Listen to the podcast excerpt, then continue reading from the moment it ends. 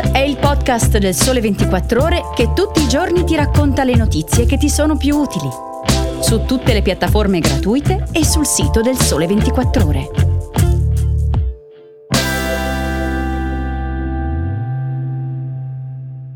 Natura e storia alle isole Andamane, l'eleganza maschile alle sfilate di Milano e Parigi e una novità piuttosto antica da bere. Ciao, sono Chiara Beghelli. Oggi è domenica 21 gennaio e sto per raccontarvi storie, itinerari, persone e oggetti scelti fra i più interessanti della settimana. Benvenuti nell'edizione weekend di Start.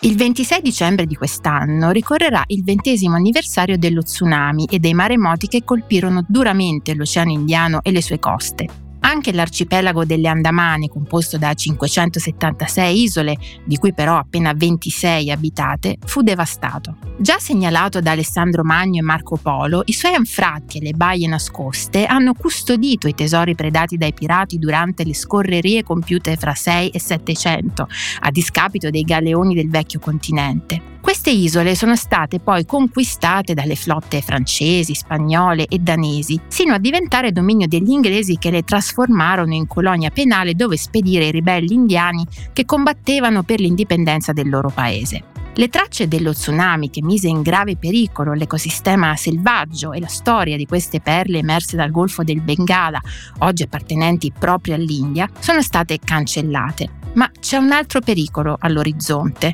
cioè un incontrollato sviluppo del turismo. La riflessione sul futuro di queste isole è firmata da Luca Bergamin con un ampio reportage per Viaggi 24.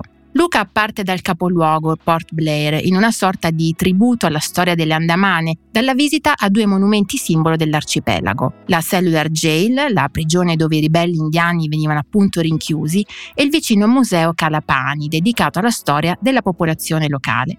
La natura ancora incontaminata si mostra poi nello splendore delle acque trasparenti, come quelle dell'isola che fino al 2018 era chiamata Havelock dal nome del generale inglese che sedò nel sangue la rivolta indiana del 1857. È stato il governo di Narendra Modi a volerla ribattezzare Soraj Deep. Lì la brezza trasporta i profumi delle spezie e la musica delle bande folk e dei numerosi matrimoni delle giovani e ricche coppie di Mumbai che adorano sposarsi alle Andamane.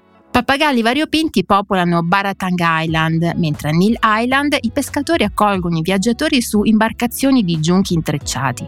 Dal momento che siamo nella stagione secca, in questo periodo nelle Andamane ci si può anche agevolmente addentrare nella giungla. L'escursione più emozionante è l'ascesa a Saddle Peak, il picco dell'arcipelago, attraverso campi di riso e la foresta pluviale, fra uccelli canterini e alberi lanosi che abitano le rive del fiume Kalpong. È fitto di incontri ravvicinati anche il trekking alla volta di Mount Harriet nell'isola di South Andaman. Ci si inoltra per 15 km tra boschi e centinaia di farfalle, creature che forse esprimono al meglio la leggerezza che permea queste isole e che, a quasi due decenni dallo tsunami, assomigliano davvero al paradiso sulla Terra. Lasciamo l'Oriente per parlare di moda, anzi di moda uomo.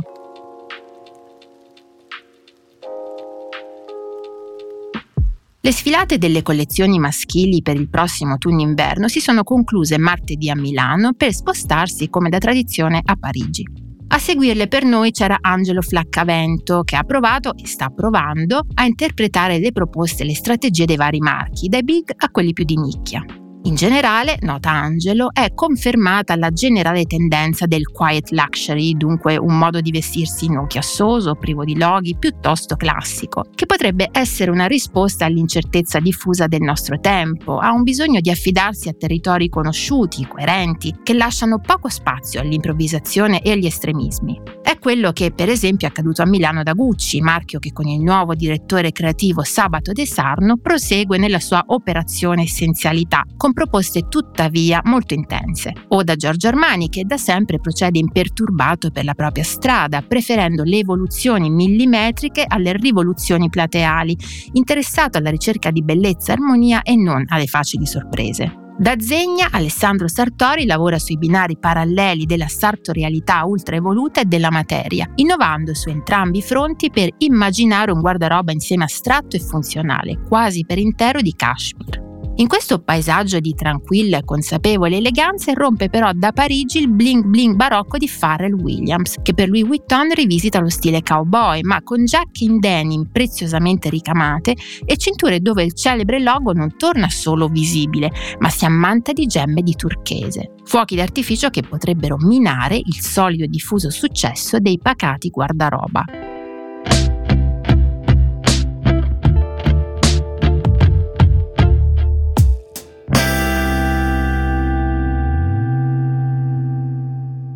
25 anni. Tanto durava nell'antica Roma il servizio militare. I legionari venivano spediti per lunghi periodi anche lontanissimo da casa per difendere i confini dell'impero, una vita che poteva essere molto dura e per la quale era dunque necessario trovare qualche mezzo di addolcimento. Fu proprio fra gli accampamenti che fu inventata e si diffuse la posca, una bibita a base di acqua aceto di vino con spezie e miele. A distanza di millenni e in epoca di ricerca di bevande originali e analcoliche, la formula della Posca è stata rivisitata e diciamo nobilitata con il progetto del Mazzalua, una bevanda frizzante ottenuta da ceti di alta qualità di cui scrive Michaela Cappellini prende il nome dal lembo di terra fra i colli friulani e quelli sloveni che sin dall'antichità hanno dato origine a grandi vini. A produrla sarà una nuova azienda friulana che si chiama proprio Posca e a distribuirla sarà Domori, uno dei marchi riuniti nel polo del gusto di Riccardo Illi. Le bollicine analcoliche del Mazzalua si bevono fredde e si abbinano bene alle ostriche, alle torte salate, ai piatti ad alto contenuto di burro e ai dolci. Dunque è un po' come una champagne di cui riprenderà il tappo a fungo racchiuso nella gabbietta e la bottiglia bombata champagnotta. Infine vi segnalo due appuntamenti da mettere in agenda per la prossima settimana. È stata prorogata sino al 31 gennaio la bella mostra Ars Botanica Giardini di Carta al Castello di Miramare di Trieste. Si tratta di un viaggio nella collezione di libri, oltre 7.000, dedicati alle piante, fiori e giardini appartenuta a Massimiliano d'Asburgo e alla moglie Carlotta del Belgio, che vissero nello struggente edificio affacciato sul mare. Un'occasione per scoprire anche la ricchezza della biblioteca e la qualità delle stampe botaniche che fanno eco alla bellezza del giardino che circonda il castello. Il 26 gennaio, in occasione del giorno della memoria delle vittime dell'Olocausto, il Museo Nazionale della Montagna di Torino inaugura la mostra Le ossa della terra, un percorso espositivo che permette di scoprire il legame poco conosciuto di Primo Levi con la montagna. Fu infatti in Val d'Aosta che avvenne il suo arresto nel dicembre 1943, che poi lo condurrà alla deportazione nel campo di Auschwitz. In quegli anni l'espressione andare in montagna era infatti diventata sinonimo di una precisa scelta di campo, quella di aderire alla lotta partigiana. Il viaggio di questa settimana termina qui. Prima dei saluti però vi lascio con un pensiero di Heinrich Boll. Nell'esercizio anche del più umile dei mestieri, lo stile è un fatto decisivo. È tutto, grazie per avermi ascoltata, vi auguro una buona domenica e vi aspetto alla prossima puntata.